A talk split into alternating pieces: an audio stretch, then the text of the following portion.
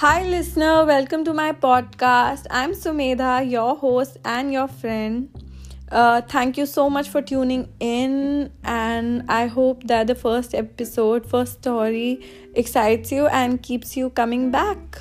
So, let's begin. Today, I'm going to be talking about something that's closest to my heart because, you know, when I was thinking about uh, what the first episode should be about, I knew that it had to be something to do with me because in this podcast i'm going to open my life to you all and uh, i wanted to start with something very personal and it could have been career it could have been a lot many things but the closest thing to my heart is my pet dog my dearest ever dusty. So i thought that it would be fair to talk about how it's like having a pet and how it changes your entire life and uh, what he has done for me uh, so, starting with uh, is he my first pet? No.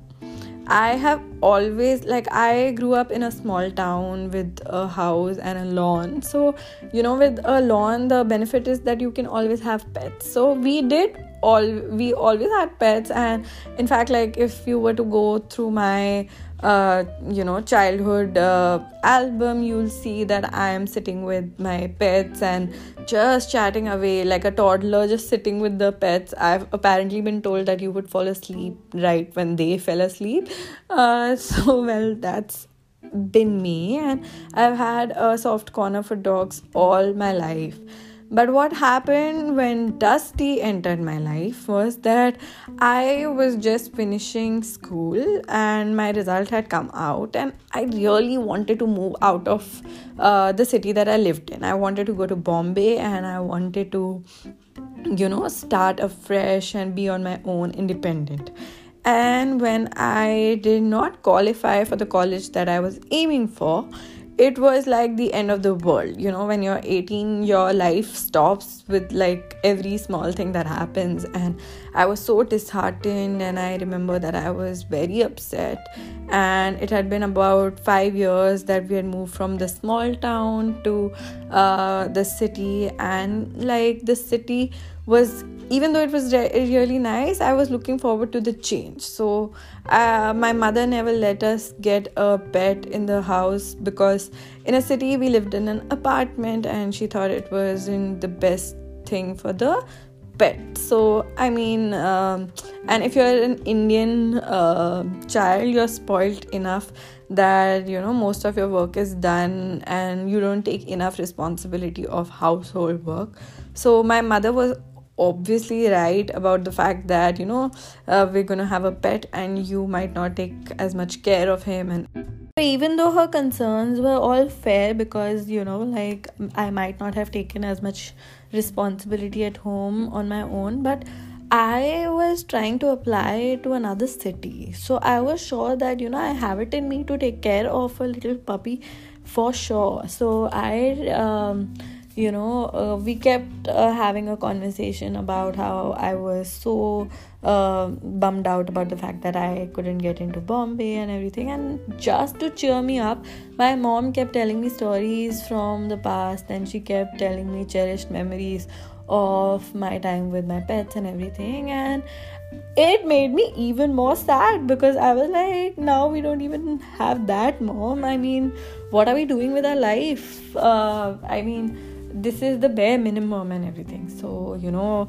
i don't know what happened to my mom just seeing me sad or upset or what. Like for that little moment uh she kind of broke down too because she was like you know what? We can actually think of getting one and when she said that, you won't believe that I didn't waste a single second or a minute. I just went straight to my brother's room and I was like, Mama has agreed to get a pet and let's do this as soon as possible before she changes her mind. So we wanted to grab that window that we had of getting the pet. So that happened and uh, we started to search everything and we finally got in touch with a guy and he sent us the pictures and like it was love at first sight i knew that that was my baby that fur ball that cute face i will never forget that picture So I was sure, and we finalized it with the guy.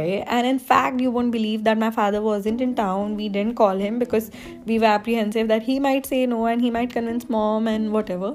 So we just kept going ahead with the plan.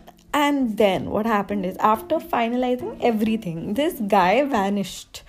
So for two days, he just disappeared. There is no call back. The, I was trying his number every hour, and there was no like he wasn't uh, he wasn't responding, and it was getting to my nerves. And uh, at some point, I started to feel that you know he must have uh, given it to somebody else or whatever. And then two days later, when I lost all hopes uh, my phone rang. And when i saw that it's the same number i was overjoyed and jumping and also praying. I think that's the hardest i've ever prayed to god also. So i was like so happy and i was like when are you when can you come? The earliest. Is there a place where we can come and collect him and everything? So he said no no uh, that basically he was ready to come and uh, you know get, give him to us so uh, that's how the story went on. And when he finally arrived and uh, the guy gave it gave him to me in my hands he was as small as my palm. And trust me my palm is very small.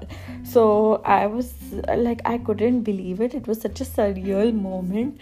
And my best friend was with me and this other friend. And you know we like the joy was coming from like it was the most unadulterated happiness that i've ever felt in my life. So um, my, my little cousin was there but i didn't want to give it to anybody. I just wanted to hold my baby and just just have him for myself. And another coincidence. So what happened is like i asked the a guy who came uh, to give it like uh, who came um, so i asked him that how old is he, uh, all of that. And he said he's 40 days uh, old. So i was like 40 days is crazy. And but when i calculated 40 days meant that this baby was born on my birthday. And like i thought this was the biggest coincidence ever. Like this was supposed this was meant to be is what i felt. And uh, i mean i still stand by that so me and my parents share our birthday and i um, even that that's such a cute thing. And then um, anyway then then he came home and he was introduced to the uh, whole world because like we live in a society. So if you ever lived in a society you know that if some new pet uh, or a baby or anything eh, like anything new that happens almost the whole of your sector will know about it and you know people were coming to see him. Little kids would ring the bell and be like uh, can we see the puppy? Can we see the puppy? Everyone wanted to play with the puppy. But he was such a lazy little uh, of course he was a little uh, puppy and he didn't have that much energy. He would like he would be playing with you and he would just uh, slip and sleep off on the floor and you would wonder like he just took 10 steps. How has he just fallen asleep? And that would be a repeat. And then there was a whole process of like if anybody has kept a pet you should know and you will know that uh, having a puppy is a lot of work. So whenever somebody asks me uh, should we get a pet and everything i i always tell them that if you have the time if you have all 24 hours to dedicate if you have enough family members so that you know your 24 hours can be spread and he will constantly have attention yes go ahead. But if that's not the case then it's going to be a very big problem because yeah you can leave an adult dog at home on his own for like 4 to 5 hours maybe more sometimes and he'll manage. But for a puppy for the first 2 years like by puppy i mean for the first 2 years. So it's it's not very easy. You can't like make your vacation plans or you can't just uh, decide to be out for an entire family day out or whatever. Everything has to be planned uh, around the puppy like how will we manage him? Where is it like are things pet friendly? Uh, you choose to go for lunches on a picnic where your dog can have a good time too but not just on your own to some restaurant. So it's, it's like a lot of work. So never never think that you know it's going to be easy. And like a small infant like even puppies fall uh, sick a lot they have to get their vaccination. So it's a expensive and time consuming work to get a pet.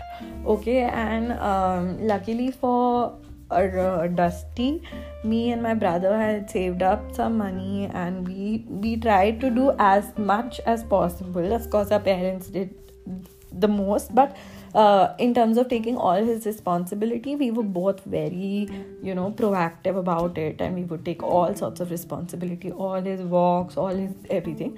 Even though now he and somehow even though we did all his work he is still a mama's boy and he's uh, like after my dad for everything and somehow he trusts them because i don't know like dogs kind of are very perceptive so they know who's the real boss.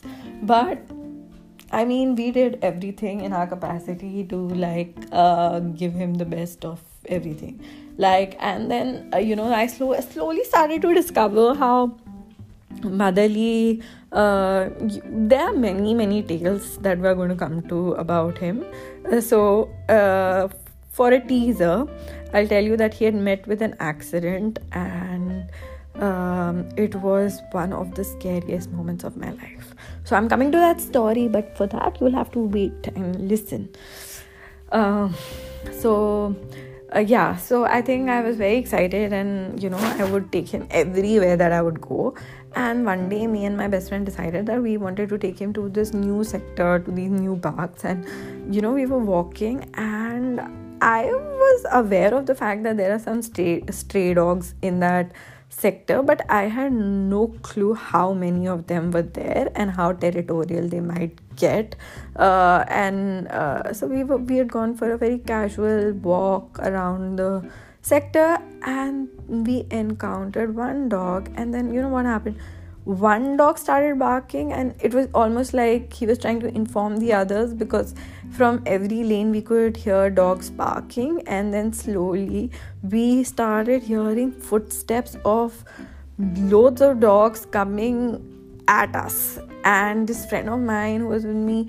She is really scared of dogs. I mean in fact actually even if you love dogs if that was the case if like 10 dogs were coming at you to like just pounce on you you would be scared. So uh, she was scared. She was screaming. I was screaming. And like the most the, what my instincts did were just to like pick up my dog. And i don't know where i got the energy and um, strength to do it but i just held him in my arms while two dogs were trying to pounce on me and you know bite my dog bite me and it was like a whole thing. And uh, it was so scary. And my friend was holding my phone and i kept shouting please call my mom call my mother call my mother. You have to t- explain to her where we are. Get her get her. And uh, i hid at one place but i could see all the dogs waiting for us to get out of that hiding spot so that they can uh, pounce on us again. But luckily, uh, to our safety came my mother in her car, and I literally jumped right into the car and we fled from the scene. We all just fled. Like it it felt like we we were saving our lives. Uh, but yeah so that was one scary incident. But that day i knew that like uh, you i was ready to like be harmed. I was okay with like the dogs biting me but not him. So i was holding him so dearly and i think he also put all his faith in me he was little and he didn't he didn't try to you know fight these dogs. Like he might have growled later when we got in the car but he wasn't growling when i was holding him. He could sense the fear. So yeah like that was one story. And then slowly what happened is he became a part of our life and uh, he started to bring joy in everyone's life. My dad uh, started to, you know, really love spending some time with him, playing with him. My brother had his way of, uh, you know playing with him and everyone kind of made a uh, they had their own routine and systems with him and um, you know our doctor would tell us that beagles have this appetite issue so they won't realize that you know they're done eating so you'll have to take care of that you'll have to mind uh, how much you give him and not because they uh, they have the tendency to get obese and stuff so earlier we thought that okay, like how bad can it get? But what that means is this fellow is ready to eat anything and everything under the sun. So you can give him a box of plastic, and this guy will uh, try to gulp that down too. So I mean, that's a struggle. That's still a struggle. Then this one had like separation anxiety a lot, like beagles. Uh, uh, like, so whenever you get a dog, you should always research what are the kind of qualities uh, uh and traits that they have. So, beagles have the separation anxiety. You can work it out, you can try to train them but they kind of always feel they want to be a, want to feel like they're the part of the pack so they don't like to be left alone and everything right so uh, yeah, I mean, he's turned six, and it's been a beautiful, beautiful ride with him. And the most uh, scary and the most life turning event that had happened with him was that he had gone for a walk with my father. And uh, you know, when he goes out for a walk with my dad, he doesn't usually go on his leash. He just follows my dad's and he follows my dad's orders and everything. And so on this one fine day, my dad was trying to cross the road, and uh, so was Dusty. And he was in the middle of the road, and I don't know, he thought that Papa had stopped or something on those lines, and he just froze in the middle of a busy road, and a bus ran over him and uh, my dad uh, like leapt and just took him to the vet and he knew that he was fine. And uh, things were okay. He was he, there was blood all around but he he just knew that like he's he's gonna be okay. There's a there's a wound on his paw but the rest of him is fine. Like by god's grace it wasn't like uh, it didn't take his life or oh my god i can't even say all this you know? Like i can't imagine that ever happening. So yeah i mean it was an accident which hurt his uh, left paw. And uh, that was really really tough. And what happened is that we were all home. And my dad had taken him straight to the vet. And uh, he had uh, the the vet had started to operate him and everything. The surgery had begun and my dad uh, came home and he was sweating and he felt restless and he was panting and everything and he entered and there was no dusty. His leash was in his hand. And uh, before he could even say anything uh, i was i had already started crying because i could sense that something had gone wrong.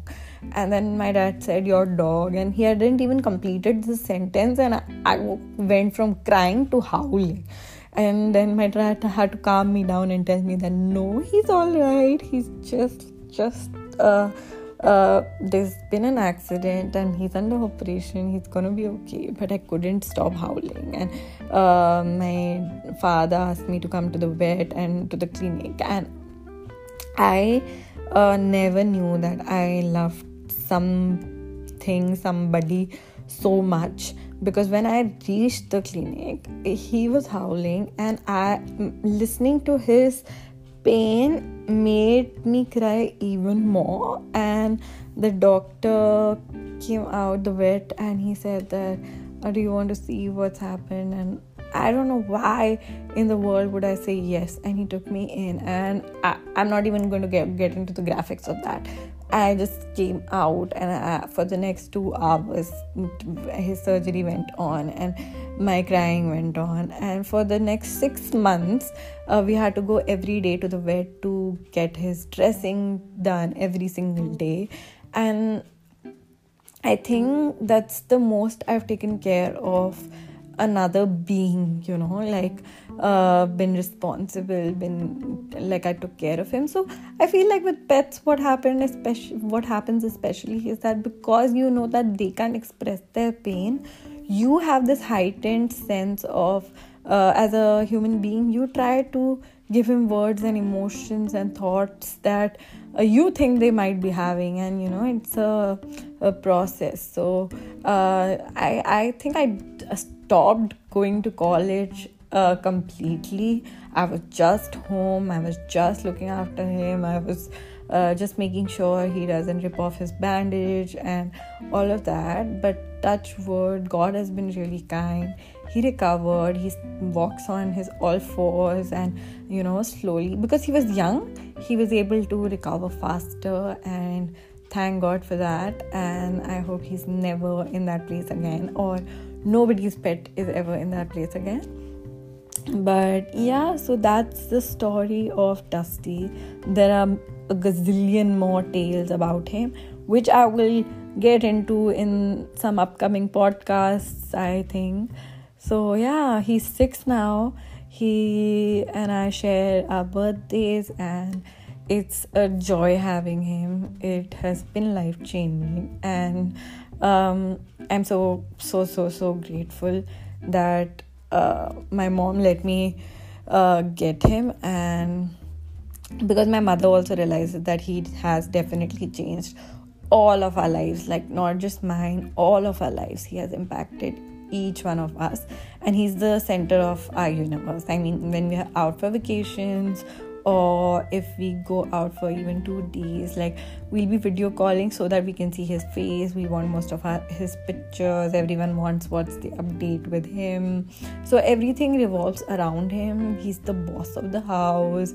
He goes to the park in the car and you know that's that's the kind of life he's living. I mean he's living the life anybody would want to live. he gets fed, he sleeps, and he just chills and he orders around. And like, I have this joke that we don't take him for a walk, he takes us for a walk. He has his own way of walking. He'll tell you which route he wants to take, which turns he wants to take, and when he's done, and then he moves back and comes home.